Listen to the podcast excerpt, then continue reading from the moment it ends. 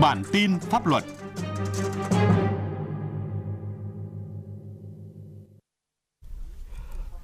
Các biên tập viên Nghiêm Hùng và Thu Thảo mời quý vị và các bạn cùng nghe bản tin pháp luật được phát sóng trực tiếp trên kênh Thời sự VV1 của Đài Tiếng nói Việt Nam.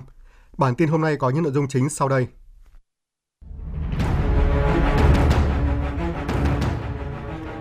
Phúc thẩm vụ án ethanol Phú Thọ bác tất cả các kháng cáo tòa tuyên y án sơ thẩm. An Giang bắt tạm giam 5 kế toán tiếp tay các công ty lừa đảo chiếm đoạt hơn 600 tỷ đồng.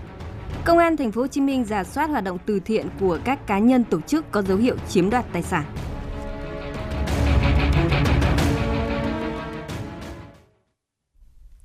Thưa quý vị và các bạn, sau 3 ngày xét xử, chiều qua, Tòa án dân cấp cao tại Hà Nội tuyên án bác toàn bộ kháng cáo của các bị cáo trong vụ án xảy ra tại dự án nhà máy nhiên liệu sinh học ethanol Phú Thọ. Phóng viên Đình Hiếu thông tin. Về trách nhiệm hình sự, tòa y án sơ thẩm, bị cáo Vũ Thanh Hà, cựu tổng giám đốc công ty cổ phần hóa dầu và nhiên liệu sinh học dầu khí PVB 6 năm 6 tháng tù. Phạm Xuân Diệu, cựu tổng giám đốc Tổng công ty cổ phần xây lắp dầu khí Việt Nam PVC 3 năm 6 tháng tù. Lê Thanh Thái, cựu trưởng phòng kinh doanh PVB 24 tháng tù cùng về tội vi phạm quy định về đầu tư công trình xây dựng gây hậu quả nghiêm trọng. Về trách nhiệm dân sự, tòa buộc các bị cáo phải liên đới bồi thường cho PVB, trong đó bị cáo Vũ Thanh Hà bồi thường 100 tỷ đồng. Theo hội đồng xét xử, việc chỉ định thầu cho đơn vị không đủ năng lực làm nhà thầu xây dựng nhà máy ethanol Phú Thọ đã dẫn tới dự án phải dừng thi công và gây thiệt hại cho PVB số tiền hơn 543 tỷ đồng. Hình phạt mà cấp sơ thẩm đã tuyên đối với các bị cáo là tương xứng, có căn cứ. Ngoài các bị cáo, tòa cũng bác kháng cáo của công ty Mai Phương về việc xin trả lại quyền sử dụng khu đất 3.400 m2 tại thị trấn Tam Đảo, Vĩnh Phúc. Tòa án Nhân dân cấp cao tại Đà Nẵng cũng vừa bác toàn bộ nội dung kháng cáo của Trần Thị Tuyết Diệu, trú tại xã Hòa Tân Tây, huyện Tây Hòa, tỉnh Phú Yên, đồng thời tuyên y án sơ thẩm phạt bị cáo này 8 năm tù giam về tội làm tàng trữ, phát tán, tuyên truyền thông tin tài liệu nhằm chống phá nhà nước Cộng hòa xã hội chủ nghĩa Việt Nam. Năm kế toán tiếp tay lừa đảo hơn 600 tỷ đồng vừa bị khởi tố, tạm giam. Công an tỉnh An Giang cho biết, cả năm bị can nguyên là kế toán, kế toán trưởng công ty cổ phần Việt An và một số công ty có liên quan bị khởi tố về hành vi lừa đảo chiếm đoạt tài sản.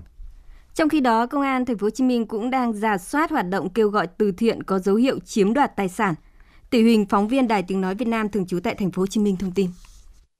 Phòng Cảnh sát hình sự Công an thành phố Hồ Chí Minh cùng các phòng nghiệp vụ và Công an 21 quận huyện và thành phố Thủ Đức phối hợp ra soát đánh giá tình hình các cá nhân tổ chức hoạt động tự phát kêu gọi từ thiện trên địa bàn từ năm 2020 đến nay. Nếu có thì thống kê cụ thể tên cá nhân, tổ chức, quy mô, cơ cấu tổ chức, mục tiêu hoạt động và cơ sở pháp lý. Thời gian vừa qua, trên mạng xã hội liên tục có các thông tin liên quan đến công tác thiện nguyện của một số cá nhân, nghệ sĩ và đặt nghi vấn về tính minh bạch trong hoạt động quyên góp giải ngân. Trước vấn đề này, Bộ Công an đã vào cuộc điều tra. Bước đầu, Cục Cảnh sát Hình sự Bộ Công an đã tiếp nhận đơn tố cáo của các cá nhân và đang tiến hành xác minh làm rõ.